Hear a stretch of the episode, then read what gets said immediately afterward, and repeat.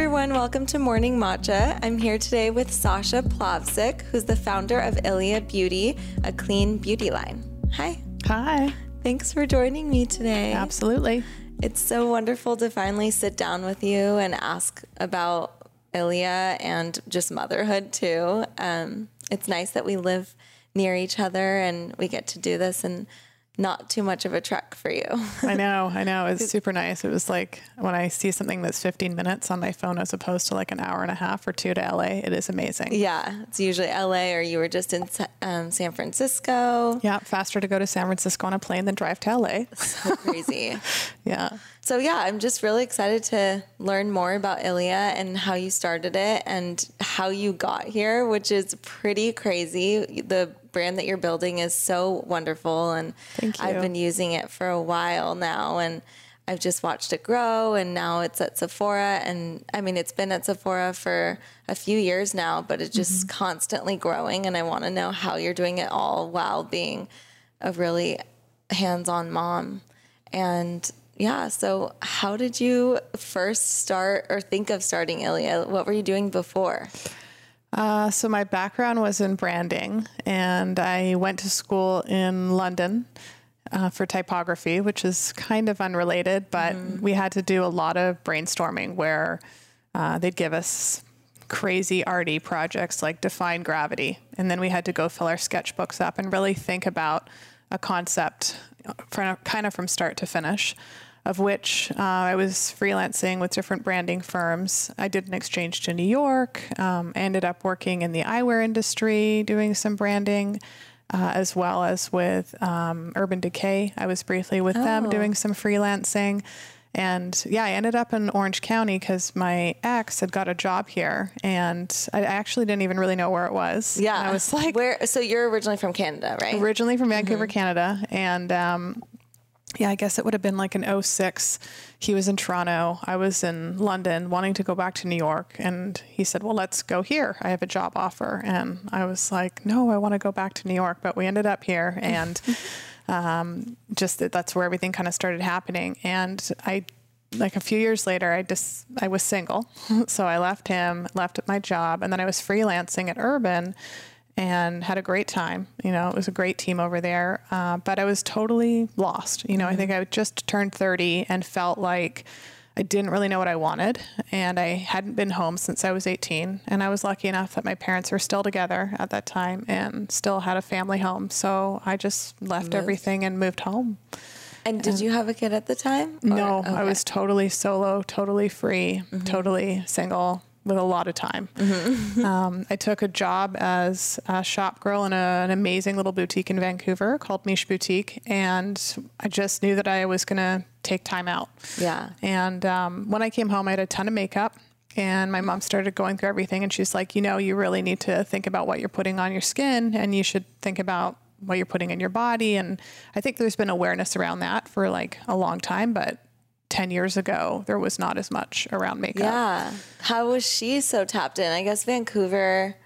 I it's pretty know. hippie. Yeah. Hippie and yeah. in the elements. So yeah. is that why? Or well, it's one of the reasons when I was really young, um, my brother he's four years younger than me. He was born and he ended up getting really sick around three months age. And it was to a point where he had such bad asthma and such bad allergies that we needed to rip up all the rugs in the house because you had rugs in those days. All mm-hmm. the curtains needed to come down.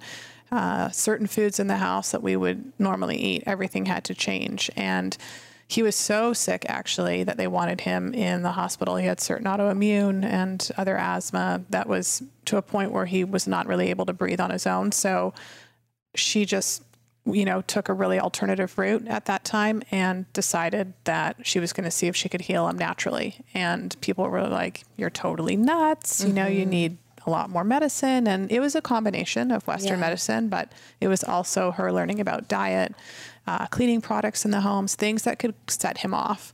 So that was really, without me knowing, part of my upbringing and something that made me more aware of just, Definitely. you know the things that we have around us on a day-to-day basis uh, so that i think really was probably the like the pillar for how i was able to look at this and start this Yeah, I mean, definitely. It's not about what you add in that instance. It's you kind of have to scale back and remove things and then go from there. totally That's so eye opening. How old were you?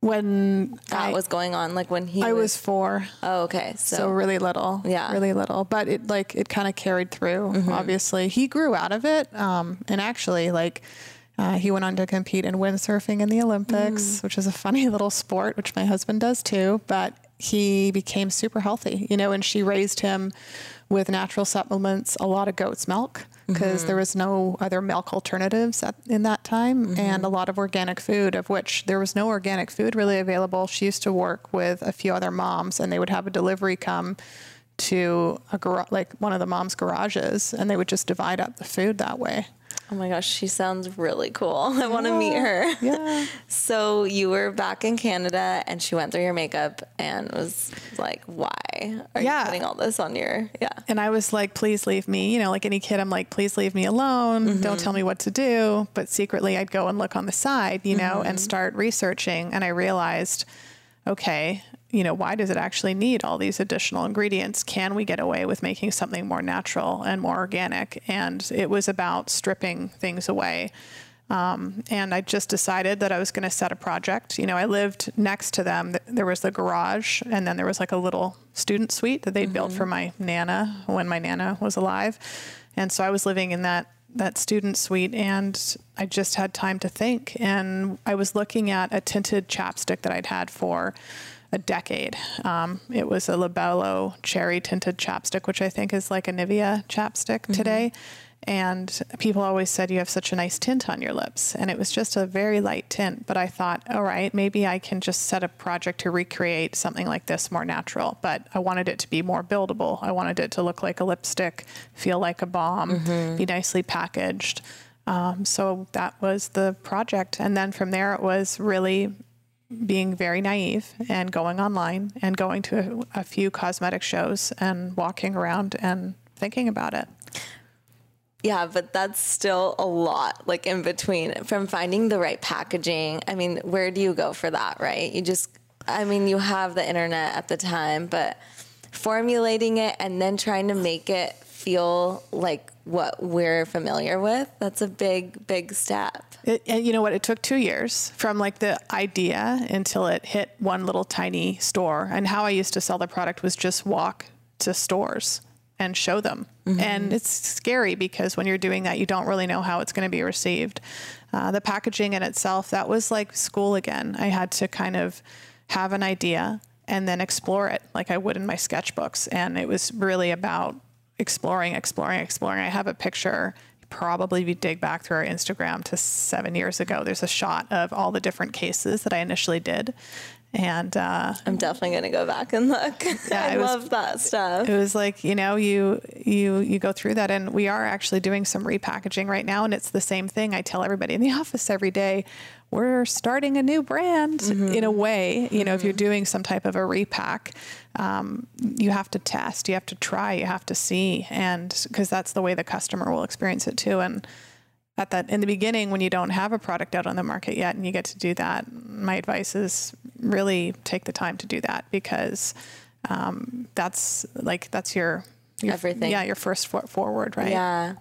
It's so hard to stay patient though when you have something and you just want to get it out there and it's going to take 2 years and um, I'm sure at the time for you it was like seeing it come to fruition was a big deal because you'd just gone through so much and you were 30 and you didn't want to be probably living at home and dealing with all that but then grateful at the same time that you could be doing this but i think that it really takes patience and sometimes it's hard It does. I, there is a sacrifice. You know, I was 30. I was single. I was living at home, uh, and I, mm, I was lucky enough. My dad had co-signed a line of credit for 25k, and I had two credit cards, and that's how everything started. And we were able to just go slowly. It wasn't, you know, at, in that time, you didn't need a million bucks to put into direct to consumer advertising. Mm-hmm. I could walk into stores, you know, and online wasn't as prominent. So I, it was a beautiful time, which I don't really even know if that exists in much as much yeah, anymore. It just becomes more and more expensive. more expensive, much faster. You know, like we had the time to build and from customers who found us, oh, like like even you, you know, several years ago, mm-hmm. we were able to get that loyalty, which is important. As I think today, you know, you can acquire a customer by you know targeting somebody new online but as far as getting them to become loyal and have a repeat purchase those are the things i think that will always matter and what will give a brand longevity so uh, I'm thankful that we started when we did, and I'm thankful that we didn't go any faster because mm-hmm. we are eight years old, and it just feels like now the brand is really starting to run, mm-hmm. and uh, the timing for me is perfect, especially with the category for clean. Yeah. So okay, so that you launched, mm-hmm. or it took two years. You had your product. You went to some shows. What brought you back down here? Well, I, the person that I had met to help me formulate, uh, sh- her her manufacturing was in the LA area, so I was having packaging come to Long Beach, and then being trucked up to uh, where the the product was being manufactured and filled and there was everything kind of happening down here. Mm-hmm. So managing that from another country, even though it's just across the border, became really complicated mm-hmm. to ship items. Sometimes they would have tax on them. I would need to see samples. It was becoming very challenging. So I decided without even looking at an apartment. I rented an apartment online, which is a really big mistake. Don't ever do that. I feel like we're getting more and more to that type of environment though. Everything's just done online. So it it's is. good to hear what you're saying. It's sad. You want like I, I miss being in stores even for shopping. Like you it's just not the same feeling. Yeah. Um, but I did it and it was in an area in East Hollywood, which was not the best area back in I think it would have been 2012. But I quickly moved down, you know, got myself situated and uh, worked out of the dining room, you know, with another friend in the building who I'd met who was finishing her degree, and she was actually helping me. Cool. Um, you like, did, did you pay her or? Uh, yeah, a yeah. little bit, you know, to help, and she's still a friend today. But that it was it was very grassroots, mm-hmm. and I did everything in the beginning. And what year was this? 2012. Okay. And this so would have been the way seven like years ago. Seven years ago. It's like it is the way to do it. I think you have to do a lot, you know, uh, and then eventually you can you have to know what you're not good at doing and find people that, that yeah that take can do on it those well. roles. Yeah. Yeah. Oh my goodness. So you, at that time, you still had just one SKU. What did you start with? The lip color. We started yeah. with the tinted lip conditioner. So it came in six shades and it had a little display.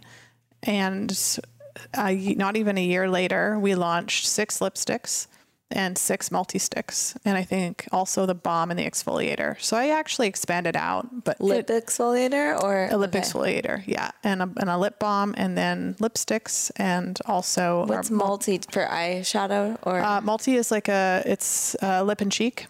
And oh yeah, yeah, it's one of our OG products, mm-hmm. and it's it's actually it's the one that people kind of know us for. Mm-hmm. It has a small little component, super creamy color, which feels really good on the lips, but also blends really nicely on the cheeks. So, other than the time you were at Urban Decay, you had no experience in the beauty world. Zero. And when you were at Urban Decay, were you kind of, I mean, learning about it, or were you just mainly in the marketing? No, I was basically there for a packaging rush for Christmas, and there was a bit of a rebrand going on, of which I got to play with a bit. Um, and they were offering me a position, but I and I. It, you know what if i wasn't so lost i probably would have taken it um, but i just yeah i wanted to I wanted uh, something was missing. Mm-hmm. I felt like I was really not happy with myself in some way, and just taking another job somewhere was going to maybe be a band aid, but not get to the root the root of the, what I really wanted. Which is so intuitive of you. Most people just take the job. Yeah. Well, I was lucky. I could I could go live in a garage. yeah. with my parents, which was really lucky, even though yeah. some people would, you know, probably not ever want to do yeah. that.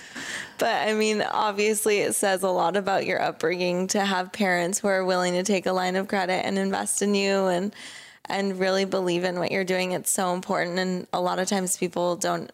I think the support is so important, right? It really when is. starting a business. It really is. If everyone around you is saying no, it makes it more difficult to take the leap. A lot of people were saying no and i think mm-hmm. that's almost something in canada it's a bit more conservative up there and it is scary because i i had you know i was an art director creative director and uh, i could make a decent salary and everybody's like what are you doing there's a recession right now you know you're getting job offers you should be going back and but my dad, he did come from Europe and he was from a totally different era and he came to Canada with nothing. And he was an architect and built himself up to be a successful architect, of which uh, he always said, you know, if you want something, you go after it. And most like 90% of that's work and 10% of it's talent.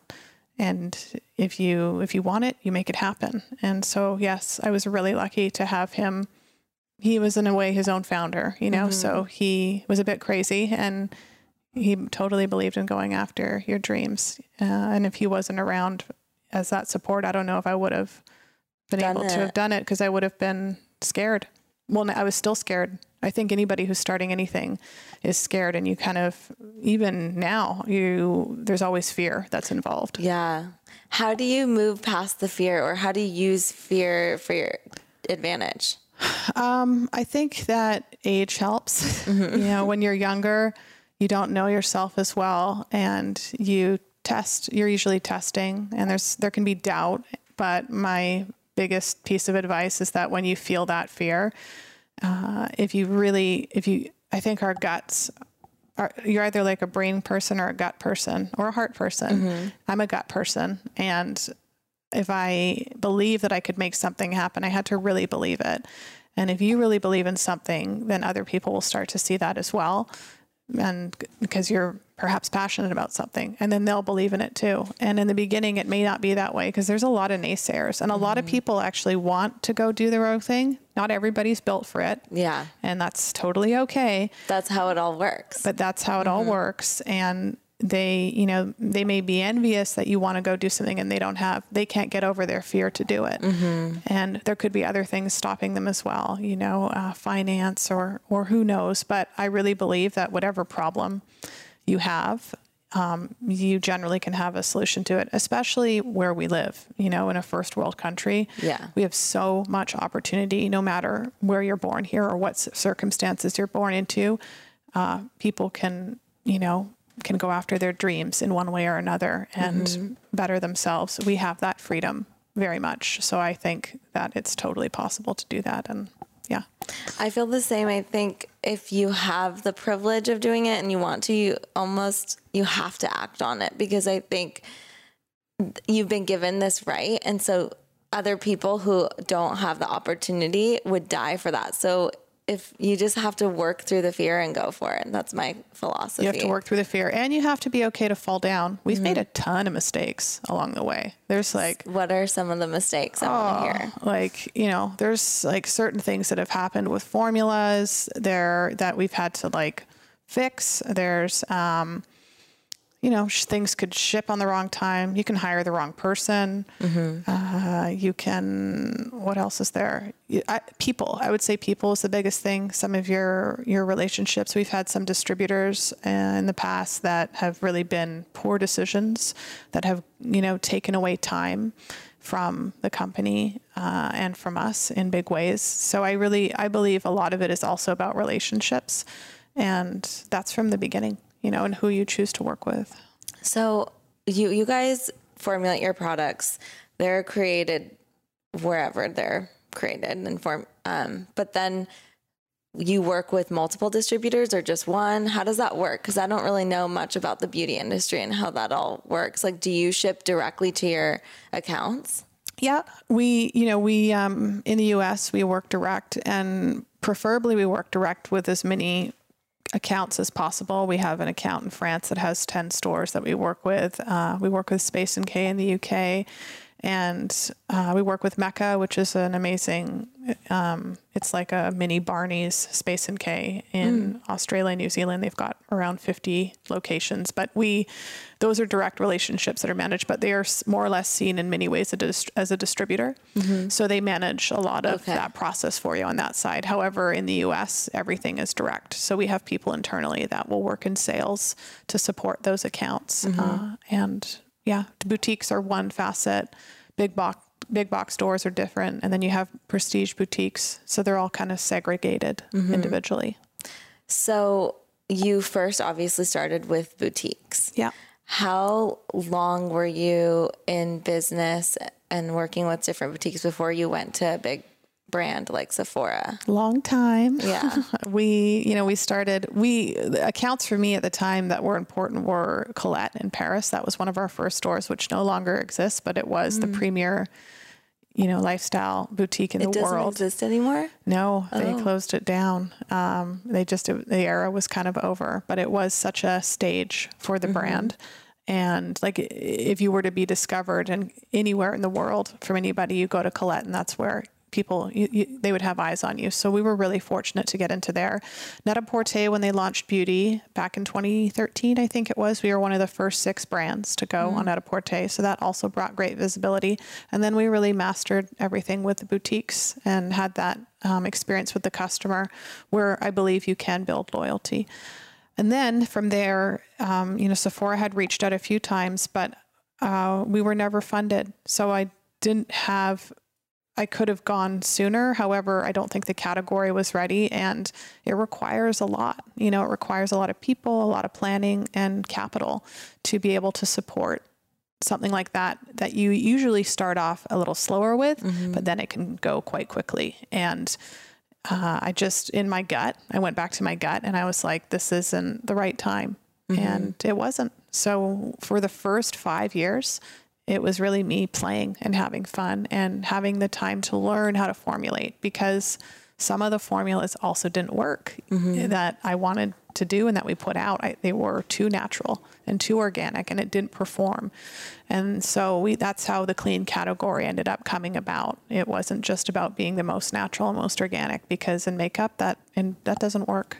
Yeah. You need it to last. You need it to, work for people and not flake off, I guess, yeah. mascara and Absolutely. mascara is a big one for you guys, right? That's our number one. We do really well. It's a bestseller and that is probably how most people are being introduced to the brand today. It's, uh, we didn't, I don't even know what happened. We did not market it.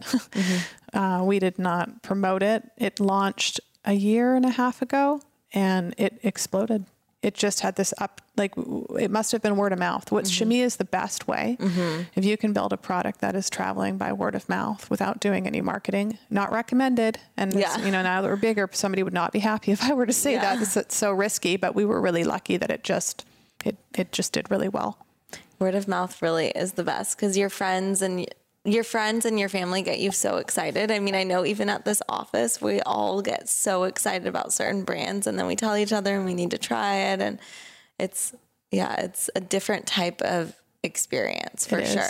It's the most valuable one. I mean, yeah. you look at YouTube today and, um, and social media, and that's how people are buying.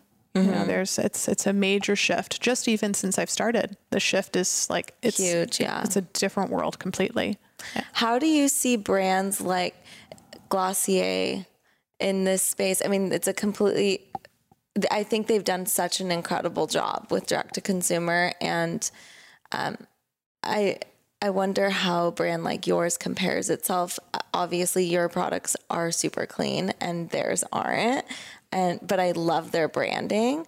And um, so yeah, do you I think some people follow their gut and they don't really look at other brands and they just go with what works for them. And I think other people look at different competitors and see what works and apply. So I'm curious what kind of person you are and how, and just how you see um, them changing the game. Oh, I think, well, for somebody like Glossier, I think they've done a phenomenal job. You know, what they really did was listen to the customer. And that's, that's more or less their model. Mm-hmm. you know, they've spoken about that, how they, before it was, you know, bigger strategics that would own a bunch of brands and say, this is how you need to look, this is how you need to be, and this is who we're marketing to. And they really flipped that around and said, we want to hear what everybody has to say. We want to hear what you want, and we want to make it real. And for us too, even when we started, one of the reasons that I started this is that I was looking to find more natural brands at that time and cleaner brands, but I couldn't find anything that resonated with me for what I liked mm-hmm. aesthetically or just brand wise. You know, I either felt it was really kind of hippie, um, the color selection wasn't there, it was targeted to an older demographic. And for us, and for Ilia, one of the things I really wanted was for the brand to be able to resonate with my friends and myself, which mm-hmm. ideally would resonate with a lot of other people that are in that demographic. Yeah. And I also wanted it to be able to be real in the sense that uh, I'm not a makeup artist. You know, I'm, I'm somebody who I like to wear makeup, but I, I don't like to wear a ton. And I feel like there's a lot of girls out there like that. You know, they're not spending a few hours on their face in the morning, but they, you know, maybe a little tinted moisturizer, something for brow, uh, a balm, like the know, basics. The basics. Yeah. And and that's that's what we're building. You know, mm-hmm. we we're in three words. We've been you know trying to describe more who we are, and it's clean, elevated essentials that we've landed on, and, and that's what I want it to be. The products should be clean, and there should be major transparency around that. They should be elevated, and they should be your daily staples. Mm-hmm. I love that because that's how I go to my I go to my makeup. I don't always wear makeup because having a kid, I just I'll no stay time. at home and I just won't put it on, and it's so nice and gives my skin a breather. Um, but when I do, I want it to be clean, and I like the brands that are in that category. I love using your stuff. I love using Vapor, and I I find it um, really interesting because it's really hard, I'm sure, to get someone to switch their makeup brand. Like for me, I think it's been the same for three or four years. I I use the same cheek uh, color. I only have like one. I use like one cheek color, one bronzer. I mix those, and then I use the same, obviously shade of um, tinted moisturizer and the lip color that I have from you, the mascara I have from you, and and that's kind of it. So I wonder how you get people to change. Oh, well, we have to make sure the product is good enough. Yeah. That's probably step one. Um, yeah, it's, uh, there's obviously, I will compare what's out there and see what's going on. And most of the products are formulated from zero. We try and have certain innovation around some of them. Many of our products now, one of the things I, we used to actually pr- be predominantly known for lip, mm-hmm. and that was like a huge portion of the business. And then, when I met our CEO, Linda, she said, I think you're a complexion brand. And I said, No way, I don't I don't think so. Yeah. And today that is definitely more our strength. And what I started doing was changing out some of the formulas using not just natural, but a mix of natural and safe synthetics. So synthetics that are low in toxicity, non-comedogenic for the skin, balancing for the skin, and to enhance the performance of the product. After that, I would go in and add skincare actives like hyaluronic acid, vitamin C. Um, in diff- the in the makeup. Yeah, that's cool. We'd be adding it and in the makeup because and and at an active level. A lot of the time when you're seeing things, you'll see it written like whatever key ingredients are, and they're in there at a very low percentage. That's considered a marketing level, mm-hmm. and we're putting those in at an active level, which means that it really is benefiting the skin, mm-hmm. and that is my calling right now, you know, for the for the future as well and everything that we're working on will have some facet of that as I believe that the makeup that you're putting on should also be improving your skin. That's really cool. So it's functional. Absolutely. Yeah. Fun- functional, minimal. Yeah. Uh, I'm a mom too. So being able to do things quickly and know that I'm getting SPF or um, other, you know, actives in there to actually help combat my aging skin from no sleep at night is really important. Mm-hmm. Yeah, for sure. the no sleep. Um, you were saying that you have 160 SKUs coming up. Is that right? What do you have right now? Well, I think we're over 100, and I never know. I know operations knows this really well. However, with everything that we have coming next year, and uh, there is a new complexion item as well, which we have multiple shades. Yeah, the SKU count will will go up. How do you manage all that? I luckily don't have to. Yeah. That's but another do department. You have a whole I mean, yes, a whole team, but one person is managing all that? no, uh, that person would would not would not be a very happy Yeah. person. We have a few people now, um, and that's an operations function. So Formulating as well or developing products and developing, I have a, I have some help there as well. Um, I do do. I'm the I'm head of um, R and D. It doesn't really say that in my title, but I am. I manage mostly creative and product development in the company, of which uh, I have somebody else there working with me, and I'll have another person soon as well. So, So when does it get to your desk? Uh, you mean like after? So, so? let's say like you want to launch a new me not a new shade, but or okay, let's talk about shade first cuz it's not like a full on new thing. You're not like going into complexion, you're not going into like doing a bunch of eyebrow Right. color or whatever. Um, but something that you've been in, but you want to launch a few new colors. When does that color get to your desk?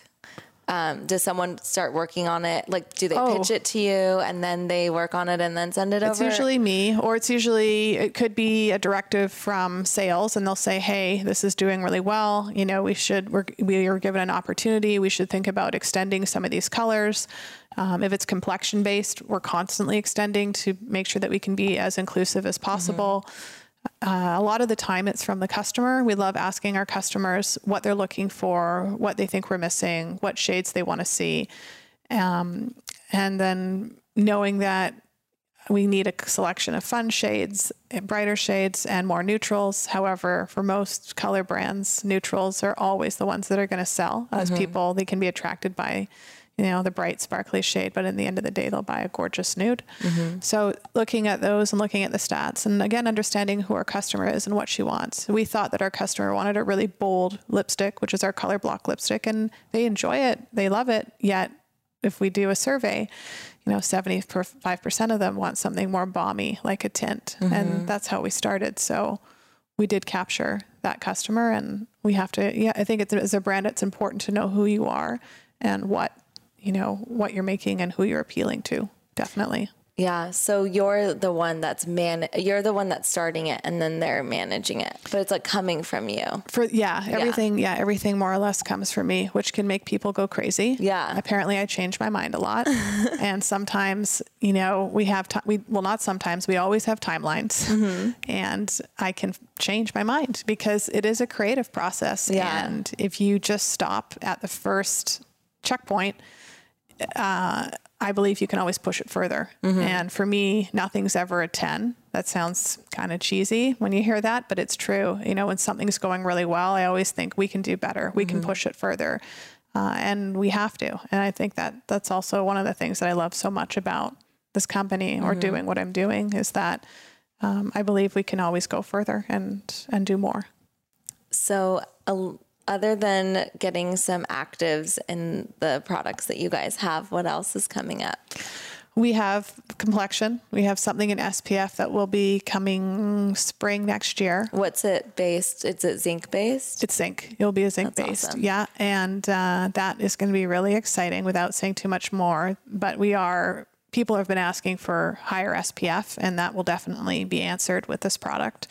And it will be um, a really skin focused item.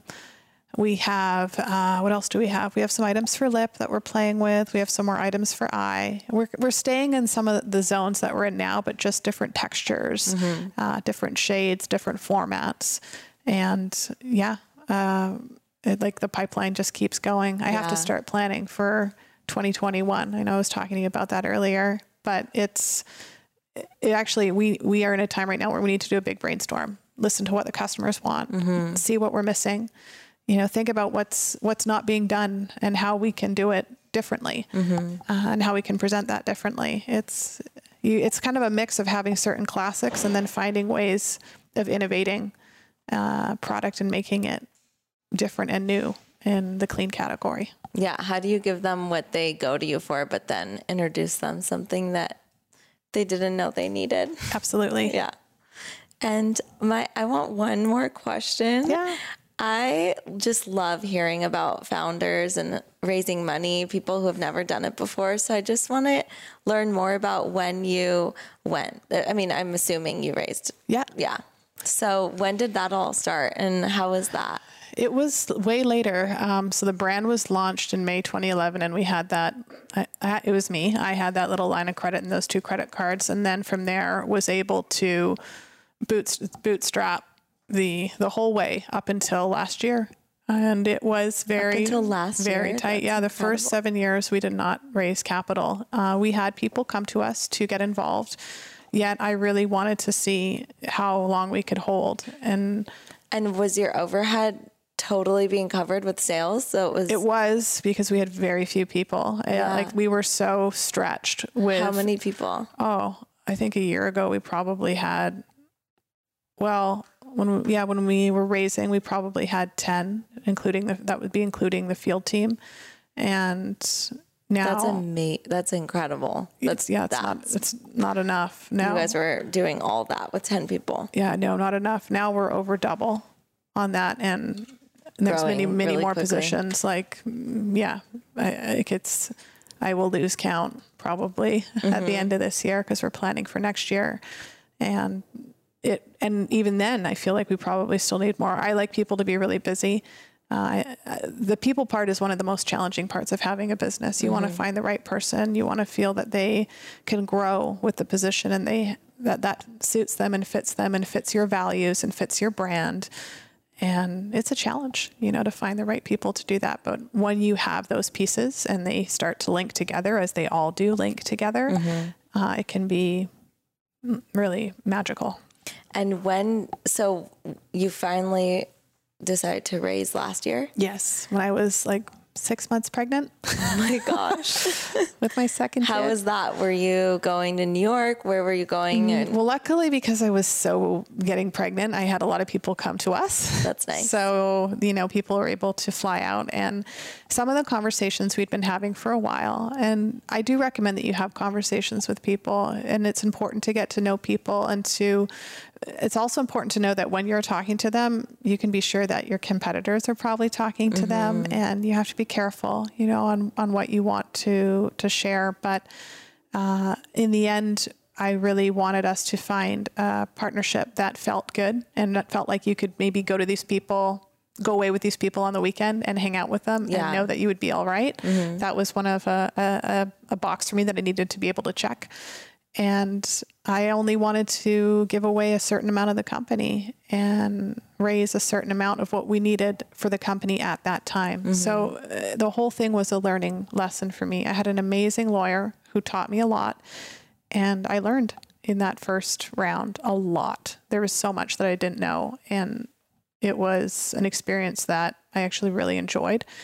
And I think if you have the right people around you again, guiding you, that you can ask questions to, who are the type of people? So a lawyer. What other kind of person would you recommend someone? Um, for if you're doing a smaller raise, at times you can have a broker, but that they will take a decent cut, and I don't think that they are necessary. Uh, and is that for a Series A. They take a cut just initially or over the long term? Like usually, once you raise, they'll Okay. take a percentage out of from the top line of that, and uh, it just really depends on what you're looking for. I personally really enjoy having those discussions Yeah. and figuring out what we need and looking through the contracts with my lawyer and understanding you know where we get to a fair business agreement you know what what is and it depends on your positioning on how the industry's doing on how the market's doing um, on if you made your budget that year there is a whole bunch of business aspects which i have somebody else in the company there's a few people handling that and preparing that to present. Uh, and then of course it's it's back to relationships and people. And those people need to be in sync with what you You're know, doing. you're doing and understanding. And everybody likes to do it differently. My recommendation is that you find somebody that is has experience in your field or experience in an area that you want and need. And um, you you you look into that and base your decisions around that. And of course you know that you're going to be able to work with them and get along with them. Yeah. but just choose you know some people will say take family money or angels investors. I think that can get really complicated. And again it just depends on your circumstances around you. You know some people you may need more experience um, with certain people to help build out operations and other areas. And you have to ask yourself what you need and then and then go and look for it Thank you so much for sharing with us today. It was so nice to learn more about you and ILIA, and I'm really looking forward to the new products. They sound incredible. Thank you, Nikki, so much for having me. Thanks. Hey everyone, thanks for tuning into this week's episode. If you enjoyed the show, please subscribe, leave a comment or review, and share with your friends. I'm always reading our comments and love hearing from you, so keep in touch, and I'll see you next time.